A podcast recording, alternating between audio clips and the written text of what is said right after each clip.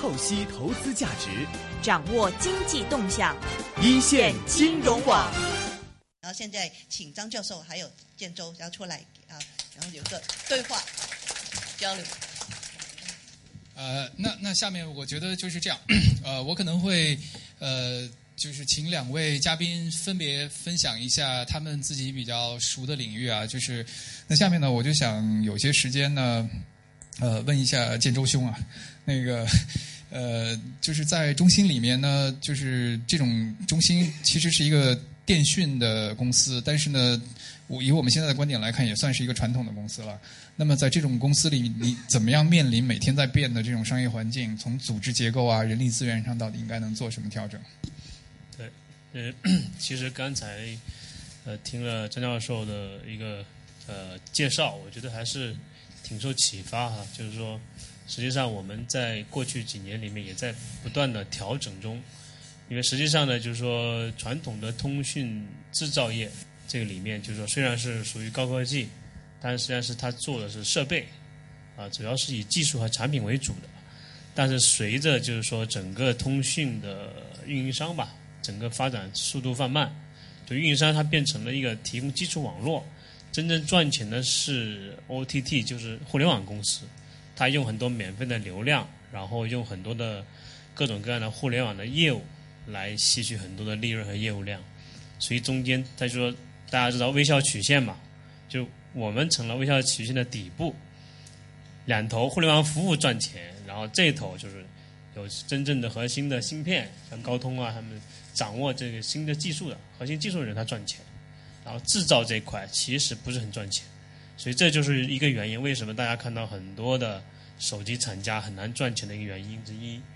呃，然后我们看到这个趋势以后呢，实际上呃，在一二年经历了第一次亏损。那么其实这次亏损是给整个公司敲响了一个警钟，就说你再不转变转型，你可能就没法生存了。然后这个时候就是董事呃董事会以及高管层面做了很多的研讨。那么大家反正就是说一个共识是说你必须要改变，但是这个改变呢，就像刚才你讲的，就大家感觉到难度很大，又不可能把原来的业务放弃掉，因为实际上就是说。呃，像三六零，它放弃一块，它那个转型还是比较轻量的。像我们属于重的制造类的，然后又是这么大的规模，其实你如果是把主业放弃掉，你可能马上就死，是吧？你还没等转型成功呢。所以我我的观点就是，对大多数的大规模的这个传统企业来讲，可能就是说还是一个渐变的过程。就这个革命必须就是说，你要把新的业务培养起来。然后旧的业务做一些调整，不是完全放弃。就像您提的那个佛山，其实它的主业领域没有变，它只是换了种模式去做。好，后来呢，我们定下来就是说，基本上沿着这一条方式去调整。然后这个呃，这个时候呢，我觉得我们呃，一个是需要新的战略，就是原来只关注做技术和产品为主，就 B to B，现在要怎么样从 B to B 到 B to B to C。就是我们要关注我们客户背后的客户那一端，就说我们卖了很多，比如说通讯设备给运营商，那么因为运营商赚不到钱，赚的钱不够多，所以我们也赚不到钱。所以现在反过来，就我们怎么样通过电信设备帮助运营商能赚到钱，然后反过来这个现金流能回到我们这儿来，所以这就是一个一个拓展。打断一下，对，那个就是说，呃，B to B to C 的话，你们会不会想从 C 那边得到一些反馈，及时的反馈？然后呢？对我，我们就是说想怎么样帮运营运营商去分析这个所有的这个手机用户，其实应该做一个流量经营，也就是说去区分不同的手机用户有不同的套餐。嗯，就像你的呃，嗯，就是飞机的头等舱、经济舱，它是不一样的服务，是吧？那现大数据对吧？现在手机一样，比如说这个房间里面，如果手机信号没有，所有人都没有。就算你是大老板，你有很重要的事情，很很大价值的合同需要见，你也是打不通的。但是未来就是说，你流量经营，我可以专门保证，比如说李博士他的手机是通的，其他人可以暂时停一停，是吧？因为他有一个几十亿的一个一个一个合同，马上就要谈，要不然损失很大。实际就是我们讲的一个流量经营，将来是一个区分的。呃，还有一些就是说，你比如说你看新闻慢一点、快一点问题不大，但是另外一些就是高价值的，原来是它是没有这个这个区分。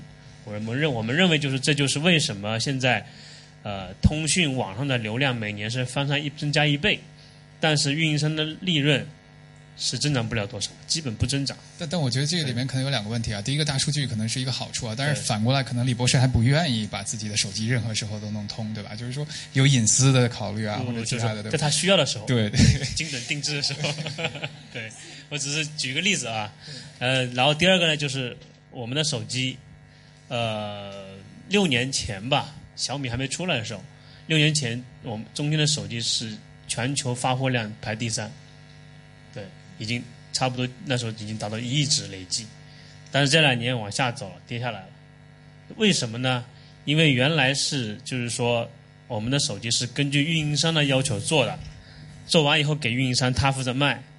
现在呢，后来发现说运营商那个销售他的定制的手机不行，人家不喜欢，别人是喜欢喜欢 iPhone、三星、小米，这些是运营商他定制定义不了的，所以才发现说你的 B to B 的手机是不行了，你必须通过 B to B 到 C，然后说反过来说什么样的手机好卖，建议运营商卖这样的手机。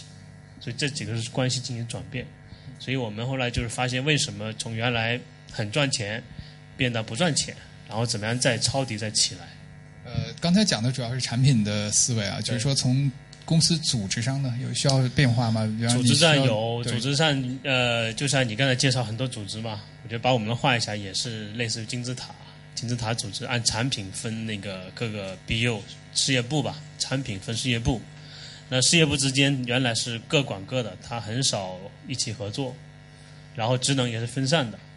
然后后来发现说，这个你这样的一个架构很难跟互联网公司或者说这种快速的这个反应的公司竞争。比如说我们手机的设计、呃制造、生生产、物流各自分散在不同的部门，非常难以去协调这个时间。别人从拿到客户需求到出，从拿到需求到出一部手机两个礼拜，我们可能需要两个月。大家想想怎么去跟别人竞争呢？没法竞争。所以后来在呃去前年年底，我们把所有的手机的业务部门全部整合成一个事业部，一个人管，从头管到尾，这就是一个一个比较大的变革。呃，第二个，刚才李博士谈到了很有意思，其实我也很感触啊，因为我们董事长是四零后嘛，年龄应该可能比李博士还要大一些，他不用电脑，也不用这个，基本不用手机，只用打电话和短信这两个东西。然后呢，我们就很困惑，是吧？我们就说我们是我们都在手机上讨论的，但是他不知道，他什不知道我们在讨论什么，怎么办呢？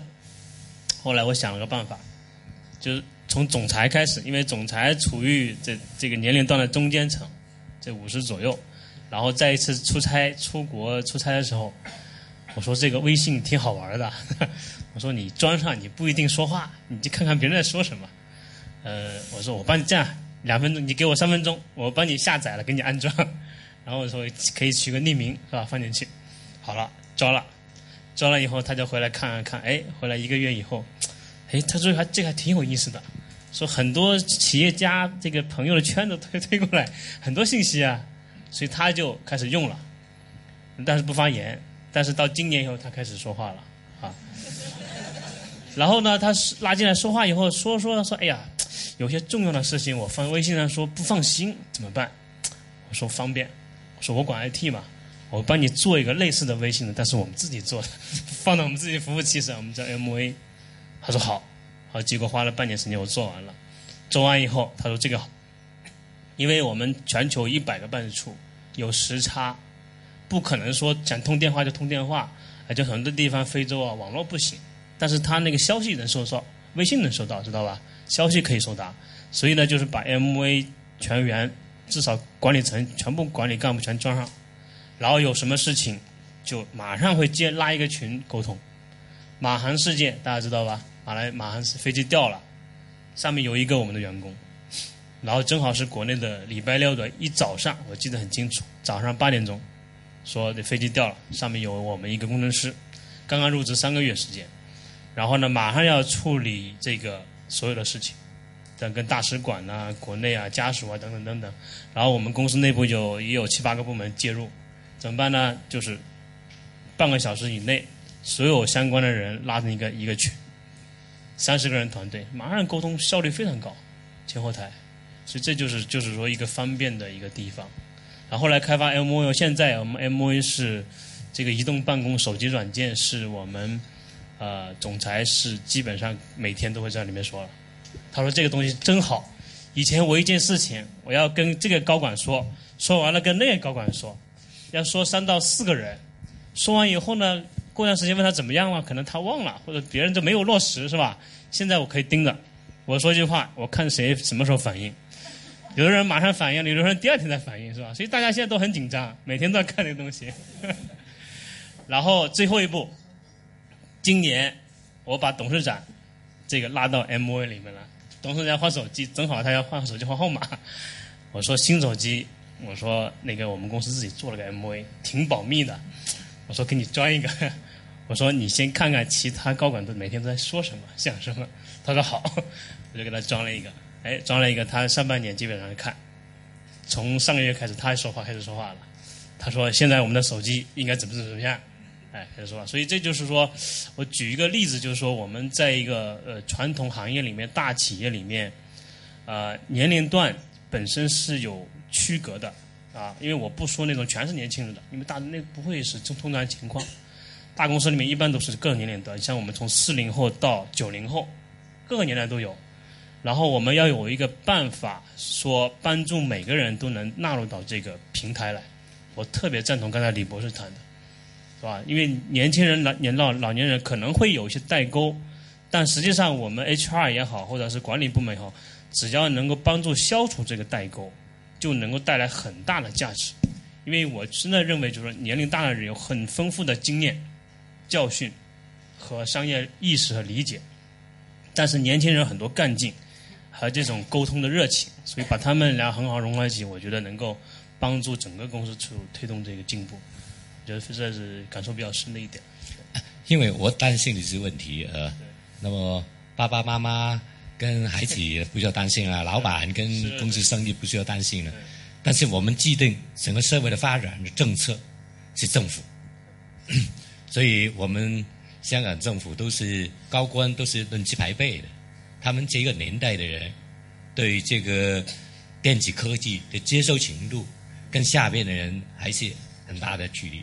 所以早一天我试试，是不是可以把梁振英特首的手机交给你两分钟？可以啊，马上给他交上。呃，我想那个就是刚才刚才那个建州兄说的这个，我觉得挺受启发。就是我有时候呃，我这些传统行业的朋友会问我说，呃，我应该怎么样去把最新的互联网的东西放进来？就刚才他讲的，就是我不懂，然后我怎么样去弄？然后我我公司现有的东西，我怎么样去进入互联网？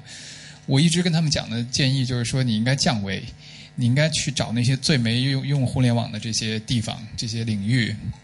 去想办法用现成的东西去做，然后呢，所以所以我觉得这两个方面需要结合啊，就是说，一方面你要理解最新的技术，但是另一方面呢，我觉得互联网是个是把利器，然后这个利器呢，你要放在这些别人还在拿那个这个长矛弓箭跟你打仗的时候，你突然把这个枪炮拿出来了，对吧？就这个这个这个概念，所以要降维。我觉得这个就是其实对传统企业可能也会会有会有，就是你可以去从这个角度去想，怎么样去降低自己的维度，然后不一定非得要去跑到互联网的这个行业。里去跟别人去竞争，呃，虽然我还有不少问题啊，但是我觉得今天在座有这么多呃非常聪明的大脑，然后我觉得会会有一些有意思的问题啊，所以我想下面的时间呃可以交给就是观众，大家有没有什么问题可以问我们的两位嘉宾？然后呃，对于可能你可可能可能问一些具具体一些的问题，或者或者跟这个家庭关系啊什么的都都随便问吧，我想问你。啊，可以可以问我，对对对。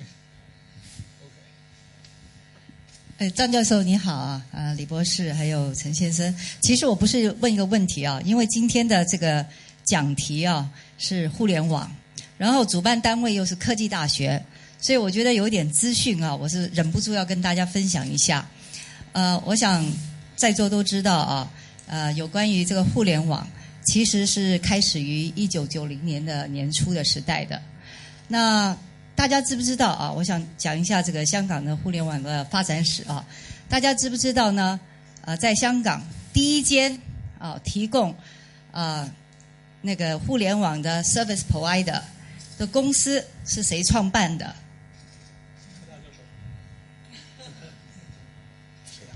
不知道啊。对了，你答对了。那个就是在一九九二年到一九九五年，我的一个同事啊，也就是科大 CS Department 的创那个创系的系主任，呃，Professor Vincent Shan，他啊创办的啊。那后来呢，他这间公司当在当时这是香港最大的 service provider，Internet service provider。后来呢，他在一九九六年的时候就卖出去了。啊，以三百万元的代价卖给了一间公司，就是这间公司就是 Pacific Net，也就是今年今今天香港最大 Internet Service Provider 的公司。所以我觉得这个一定要跟大家分享一下啊。所以讲的互联网的历史，香港互联网的历史，其实可以说是源自于科大的一群教授。谢谢谢，我感到很自豪。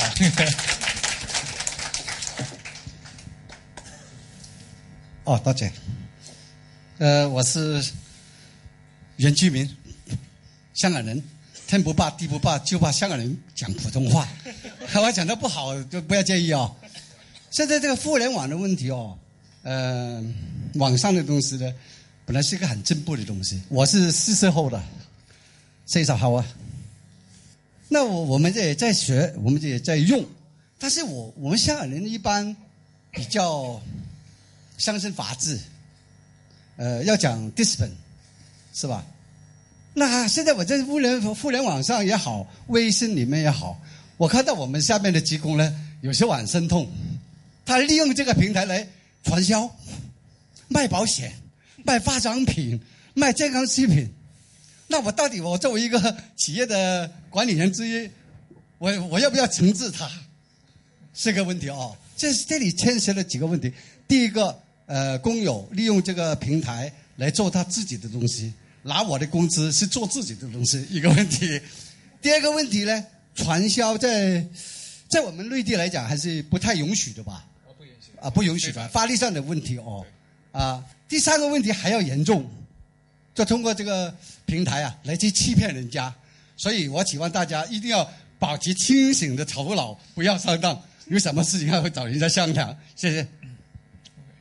就就要不我我先回答一下哈，那个因为这个这个，我觉得我第一反应就是说，你的员工有没有用完的脑力和体力，对吧？就说明你可能安排的活儿还不够。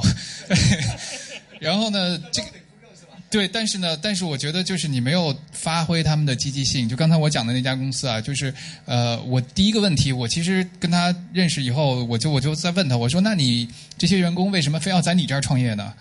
呃，然后他的回答非常好，他就说，其实为什么这些员工，因为我的这些传统的渠道，这些都在我手里，他在我这儿创业，他立刻有一个很大的平台让他去发挥，所以呢，这些人是很愿意在这儿做，然后只是我给了他这么一个平台，然后呢，让他们变成老板，然后呢，创了这十家企业，过去十年，所以我觉得呢，其实呃，如果他真的你观察到他没有用完的这些能力、精力，对吧？你你可以想办法把它 channel 对放放到这个 对你有利的这些地方去啊，我不知道可能对对对。让他做老板。对对对，让他做老板。要不这边有对？呃，想请教一下张教呃张教授的呃，今天的题目是企业转型与创新啊，我想听听你有没有什么一些，比如说解决的办法，可以建议给我以下所说的那个一个小的行业或许一些公司啊，那个小的行业是传统 IT，特别许多硬件的一些公司，典型的话可能像惠普啊、戴尔啊，或许联想。那今天他们碰到的问题，其实不今天的越来越严重，就是说他的那个，他们那个销售量嘛，额，或许那个行业应该是有点去萎缩。对的。同时候，他们所卖的产品，其实每一个单价应该也是在往下掉，就应该都相当的明显。呃，我觉得像这种公司，这个这个部分的行业，应该应该是挺危险的。对。那假如从你的经验吧，或许那个。角度的话，你会有什么的建议给这些公司去解决他们所碰到的问题？我我觉得首先啊，就是可能建州他们这样的呃企业，其实他刚刚讲过他们怎么做变革，对吧？他们也有赔这个亏损的这个阶段，然后怎么去应对。呃，我自己呢，我跟富士康的人有有交流，有一个我的好朋友在富士康，他前一段跑过来也是说啊，我们公司的这个这个利润率非常非常低，然后已经没法竞争了，未来怎么办？如果只做代加工的话，那我们的这个产品就就没有了。然后呢，我我当时跟他聊了一下，聊到后来，其实我的结论啊，就是说，呃，就是其实还还是刚才说那句话，产品本身已经没有什么好做的，就是你你可以做很多产品创新，但是硬件现在真的跟软件一样，你做出来立刻别人就可以 copy，然后最终还是一个商业模式的问题。所以我跟他聊了半天，我觉得有一个东西是 potentially 可以做啊，就还在探讨探讨中间，就是说，呃，传统的电脑是你把它买回来当做一个物品，你变成你的财产了，但是呢，有没有办法可以去想把这个东西变成一个 rental 租用的这种这种概念啊？就是因为不同的行业可能会有不同的这种电脑的使用的这种呃这种模式吧。那么你可能针对不同的行业，你你有没有办法用一个新的商业模式去卖租用？比方说有人专门做图形处理，然后我就把这个服务器租给你，租给你，然后 一年以后需要 upgrade memory，我帮你去 upgrade。然后这样的话，你其实每年付给我一个费用，跟你每年的这个总花费的呃电脑上花费是一样的，但是你拿到的是一个最新的这这种东西。这我其实就是随便讲了一个例子啊，就是就是这种商业模式类的东西。还有一个呢，就是现在大家常说的，就是羊毛出在猪身上这种东西，对吧？就是呃，有可能你有这种这种硬件，也许你上面就能积累一些人的行为的数据啊，那你最后可以有可能去卖这种行为的数据去去赚钱，你不一定是非得从这个硬件上面去赚钱。所以我觉得未来。有很多可以想的，就是商业模式本身。所以这个呢，我我也愿意交流一下。就是我们在科大呢，我会经常跟那个我们工程学院的一些教授去聊。但从他们的角度啊，就是他们认为所有的创新就应该是产品创新。呃，我非常不同意。我觉得很大一部分创新，而且是大部分的创新是商业模式创新。就你看现在的 Facebook 啊、苹果，其实它都是商业模式的创新，产品创新其实占非常小的一部分。所以呢，就是嗯。我觉得最终还是要你怎么样去激励你下面的员工，去像刚才那个案例里面讲的一样，让他们去想想一些新的商商业模式，然后呢，去去做这些传统的呃东西。就是呃我呃不好意思 follow up 一下，呃，我觉得是很好的建议啊。那你举的那个例子，举那个佛山的例子啊，但呃也许一个也也许一个很好，很多东西可以学到的。但我刚才不好意思，我刚才所所说的那几家公司，我举例那几家公司，它是相当大的公司。它现在的那个营业额已经非常的大，对。那按你刚才那个说法的话，嗯，我恐怕不足够，或者说远水不能救近火。对，大家探讨一下。对对对对。因为很明显，就几家公司这个行业今天就很大的问题。对，呃，就是其实刚才我讲的佛山，这只是一个案例了。我其实认识很多公司是类似的，都是都是这样。就是他们能够呃在小就是在传统的行业里面去做一些很多创新，然后呃生成很多新的企业。这个这不是一个案例，这好多好多案例。去佛山的话，好多公司是这样的。呃，有一家公司叫呃啊一道一道一道用车，这家公司其实也是一样，也是佛山起家，然后跟跟刚才讲的是一模一样的，在在十年内创了八家公司。然后，真正的像惠普啊这样的传统的这种公司，我真的不知道。我觉得，就就还是建州讲的，因为你其实没有像那种小的公司那样那么容易转型，然后对吧？就是，所以这个传统的我，我觉得经济学里面大家也有这种叫这个 switching cost 很高，像这种公司，对吧？就是不知道，我我真的想不出来怎么帮他。嗯。但但是真的还是我刚才讲的例子吧，就是中国，你看在过去几十年内变化就能非常大。那我觉得一个公司不可能比国家更复杂，但是中国如果能变化那么快，其实有可能这样的公司也有有契机的，我觉得。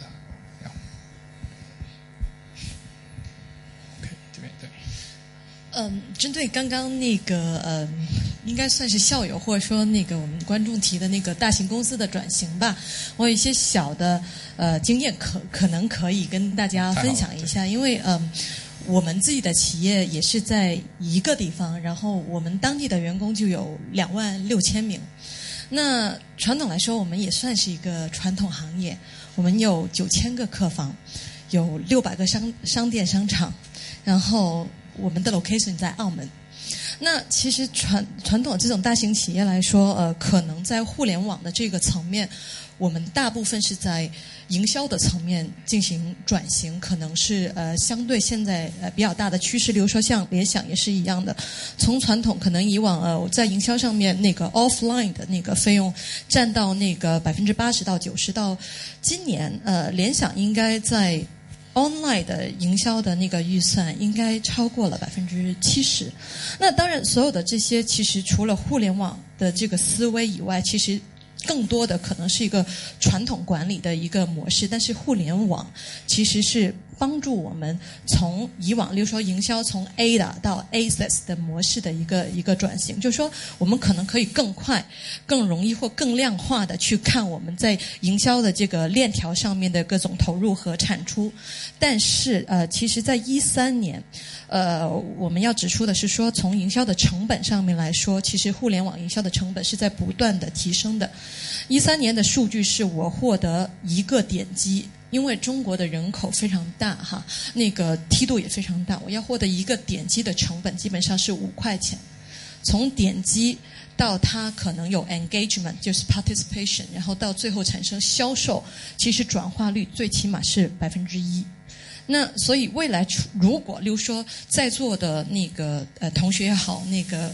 观呃听众也好，可能我们要考虑互联网转型的话，除了公司内部的这个这个架构需要去支持以外，其实成本也是需要去考虑的一部分，是不是一定要做？互联网的这个转型，这个转型所对你产生的这个效果和这个投入产出比例，可能才是嗯在座各位需要去考虑的一个问题。那当然，每个市场你的进入成本、你的 maintenance 的成本，这些都是你需要去考虑的一些部分。那这可能是我我跟大家可以有的一些分享。嗯，谢谢谢谢这位同学啊。那个这倒让我想起来，那个 IBM 对吧？它其实转型也是把自己的那个 PC 事业部整个就卖掉了，然后当时也是蛮大的一个变革，就是对他来说这么大的一个。决策也是挺难做出的，但是现在它转型变成一个服务服务型的公司，对吧？就是差不多对。下面还有，嗯，我问一个问题啊，那个先介绍自我介绍一下，我是二零 EMBA 二零零九班的学生，呃，我的问题是问张教授的，就是我刚才看到很多我们的在座的都是来自于传统企业，那么我感觉我们在讲互联网转型的时候，好像都是实证研究。就是 A 公司怎么做的，B 公司怎么做的，C 公司怎么做的。然后呢，大家听了以后都是很激动，啊，然后觉得哎呀，我应该，我也应该去做一下。但是呢，说实话，我们很多回到了自己的公司以后呢，真的是无从下手，不知道怎么去做。所以我想，张教授，你能不能从你的实证研究里面可以总结一些东西出来，给大家分享一下，给我们分享一下。就是说，应该或者说你可以说几个要点，就是说，嗯，我们想有一些启发，就是说应该怎么样去入手，啊，能够怎么样去打开自己的思路。谢谢张教授。OK，啊，其实呢，我觉得是这样，就是我我们教的这些课里面有不同的。不同的这个对象的，有的课是那种非常 high level 的那种 CEO 级别的 O 级别的吧，这种，然后这个也有的是稍微就是中层经理会更愿意去学的那种课啊，然后我觉得就是这件事儿呢，如果做企业变革、组织变革，一定是从最上面的老板做起的，他一定有决心。然后我觉得对李博士可以分享一下，就是怎么做这些这些变革。这一定不是说我学了个 MBA，然后我回去一看啊，我跟我老板说，咱们咱们去改改革吧。然后我觉得从下往上是很难很难做的。然后呃，如果是从公司的最高级的人来开始想，那么这是一个策略问题。然后组织变革跟这个策略要要配合在一起。所以我觉得。嗯，我的实证研究跟你可能定义的还是不一样。我的实证研究是我可能会去看两千家公司，然后我去看这两千家公司，然后究竟呃做，我还还不是光是问卷了。我我真正做的实证研究可能是我去做实验，一千家公司做这件事，另一千家公司做这件事，类似于一个医生那样的，对吧？就对对病人去做不同的处理。然后最后我可能发现的是这么一个，所以这就是说学术圈跟这个真正的工业界啊最大的区别是什么？可能我们做了半天优化。可能对你的这个好处可能是百分之十，可能最多百分之十，我觉得都说多了。呃，但是在企业里面，真正的就是我刚才讲的，就是这个刚才那个马云和那个王俊涛这个事儿，也许你做了很多很多的 decision，然后很多是错的，但是呢，就是你如果从整个行业来看，一定是有人做对的，然后最终的所有的 decision 都做对的那个人就变成了马云，然后并不是因为他聪明，而是说他 randomly 的。这件事儿就就碰巧就做对了，而且每件都做对。这这这这，所以呢，就是我其实要说的，就是说这件事儿一定是首先从高层来做，其次真的能不能成功，不是说我们在这儿，我 我能给你两条建议，你就能把这公司给变革了的。对，李博士有没有分享？我就这样看了啊，就该死不该活，那做不了就关了，很简单，对不对？减少痛苦。然后再来，啊，真的。那么，但是在 IT，我们今天我感觉啊，我们是一个非常痛苦的年代，也是一个非常幸福的年代，因为我面对的就是 IT。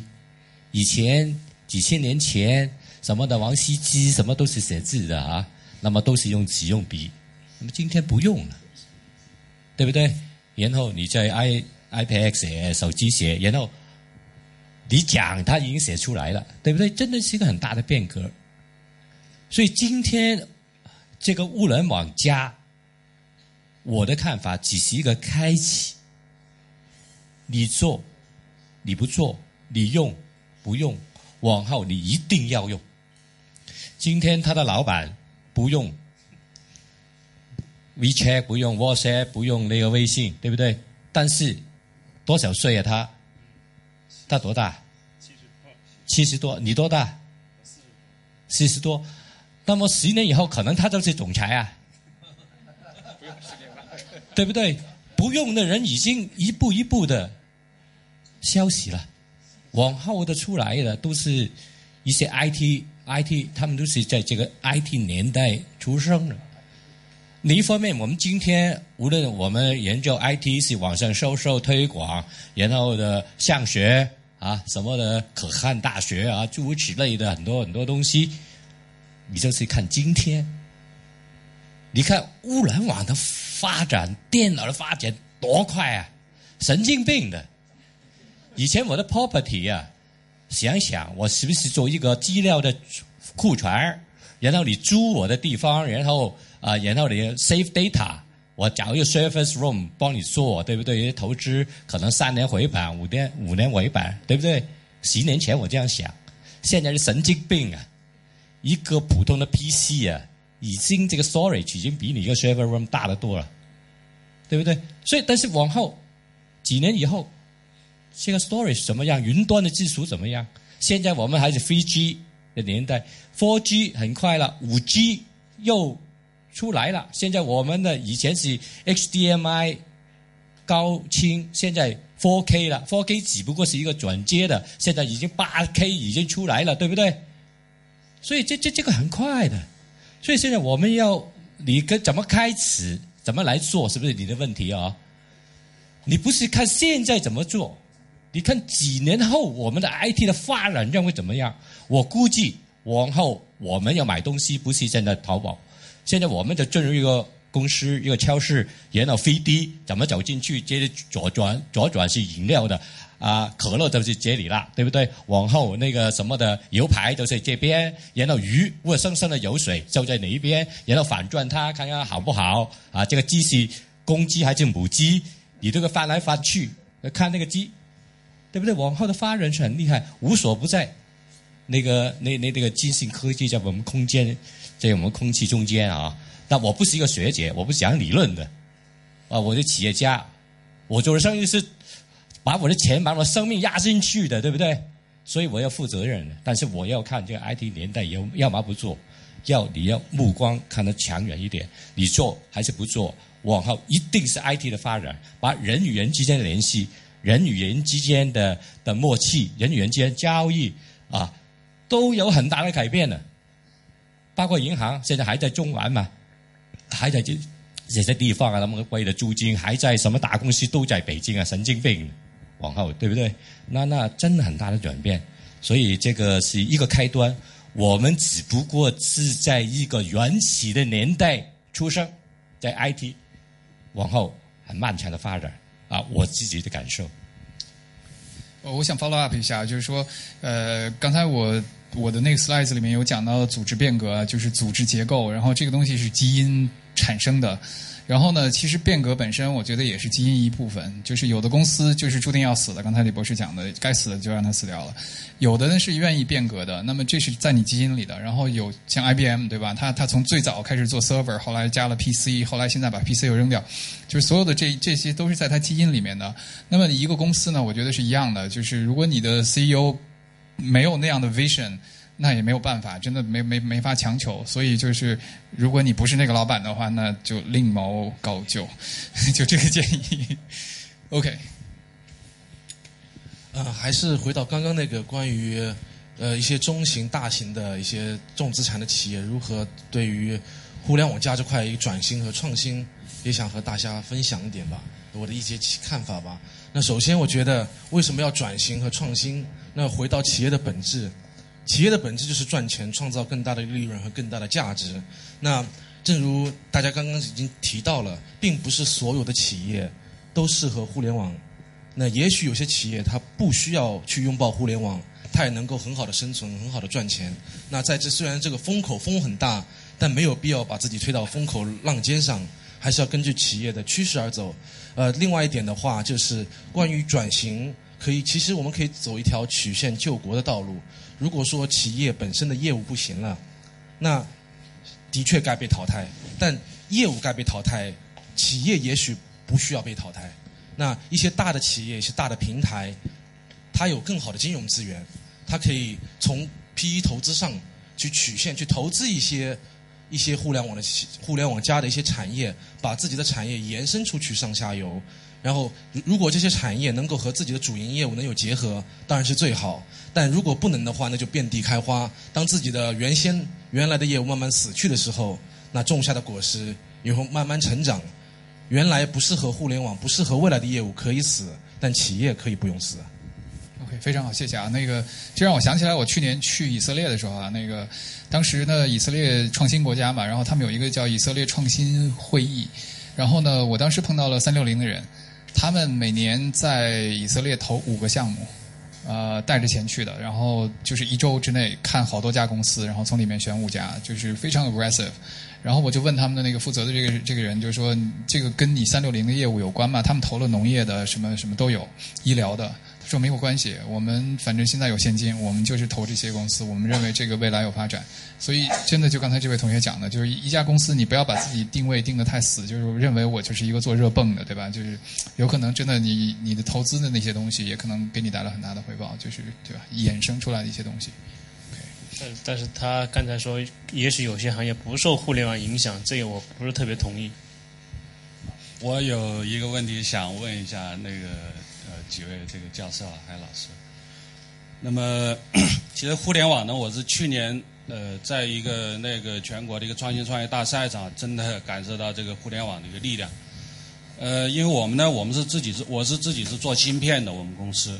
那么，我是一二年从华为呃离职，开始呃创办这个呃做芯片的一个公司。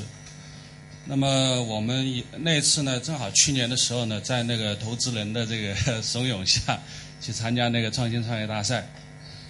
那么我们当时的这个第一名呢，第一名是一个做这个半成品菜的。那么他也是一个非常这个叫什么呢？就是也是一个呃非常国内知名高校毕业的一个呃大学生吧。然后他也能很快的拿到了一大笔这个呃。就是让人非常这个这个羡慕的一批融资吧，那个都是上亿级的。那么还有的呢，还有一个是还我记得还有一个北大的，他当时做什么？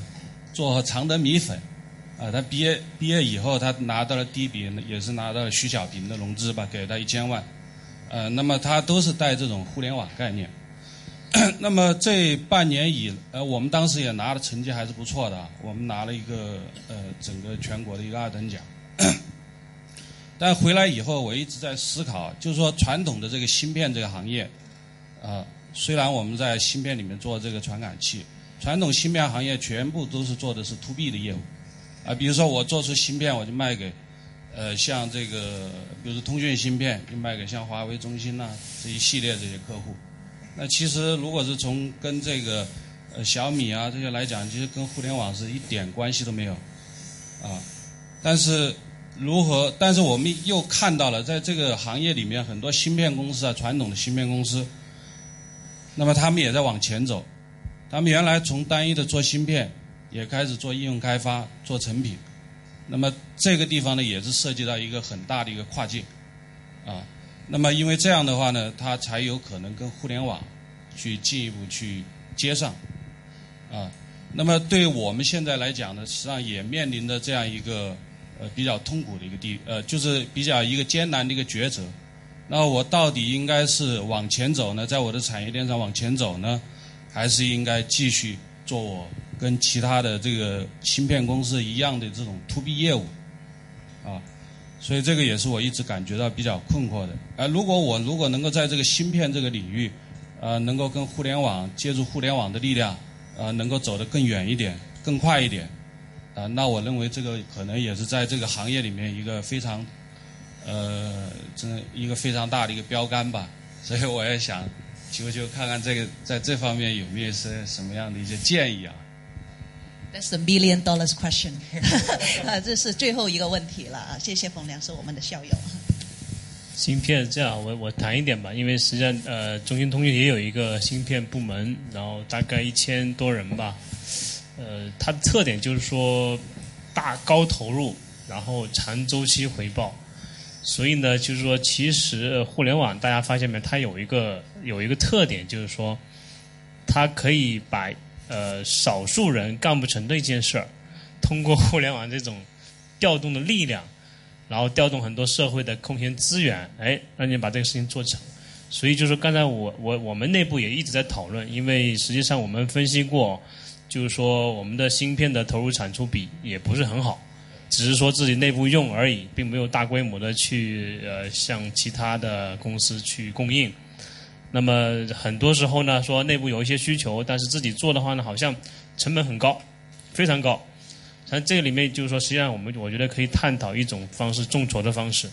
就是说我不是说先做好芯片，再去想卖几百万只、上千万只，而是说我能不能先有一个 idea 概念，说我觉得这几种芯片有几个方案摆在这儿。然后再看全球网络去看有谁愿意认购这种芯片，然后我定一个价格，大家认为多少钱比较合适，大家来说多少钱愿意买这个芯片，然后看如果说达到一定的量，我就启动这个项目；如果达不量，我就不做这个芯片了。也许这个是一，我觉得这是一种可以可以考虑的一个方向，啊，实际上现在你几家大的芯片公司，像 MTK 啊。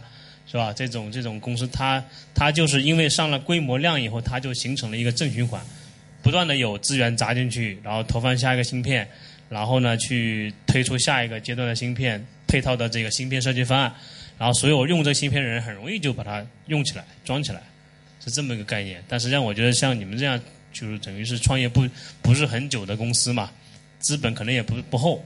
那么这个也许可以用这种众筹的方式来推一推，试一试这种概念。实际上，我觉得这个芯片将来的应用是非常非常广泛的，就是说非常有前景。因为什么？因为就是说这个呃，这个物联网时代的到到来，就家里就是不久的将来五到十年吧，我们估计。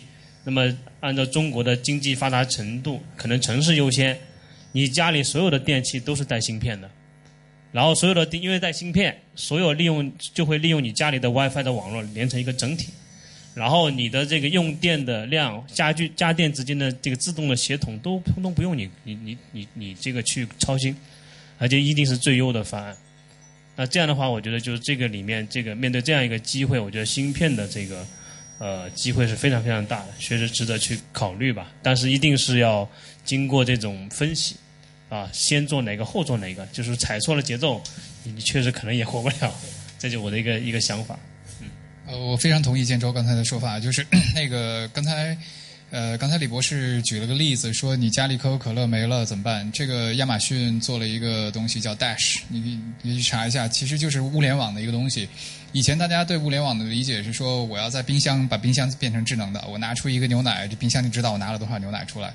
现在呢不是这样，就是从亚马逊的角度来说，它就是一个 button，这 button 就是一个东西贴在这个冰箱上面，然后等你没牛奶了，你就摁一下，摁一下，然后呢自动的后台就就 order 全都下单了，然后就运过来。这个东西全都是芯片实现的，所以智能硬件在未来我觉得 huge。然后呢，呃，我觉得呢，就是现在的这个状态，中国创业的状态，我觉得非常不不健康。就是我刚才第一句话就说的，我不喜欢在风口上的猪，就是。现在呢，就是中国，如果你看的话，跟美国二两千年的时候那个 bubble 非常非常像。我到美国的时候，我打电话没花过一分钱，全都是免费的。然后，当然现在有 Skype 这些，那时候没有，那时候都都是电话，就有人免费赞助你去去弄这些事。我买的电器一半是免费的，剩下一半是半价买回来的。就是真的那个时候，就是无数的东西免费，就你觉得这个世界太美好了。但是这个东西美好只只存在了几年，最后这个 bubble 破没破破了之后就没有了。所以这个所谓互联互联网概念，我一直觉得不能这么提。嗯，然后的呃真正做的东西，我觉得是一个 solid 的东西，就是你如果在这行业内，你有你自己的专长，然后你一定要。一直发展你的专长，然后把它做得跟别人不一样。然后未来呢，我总觉得做硬件、智能硬件这一块，其实发展比现在所谓的互联网概念要大好多。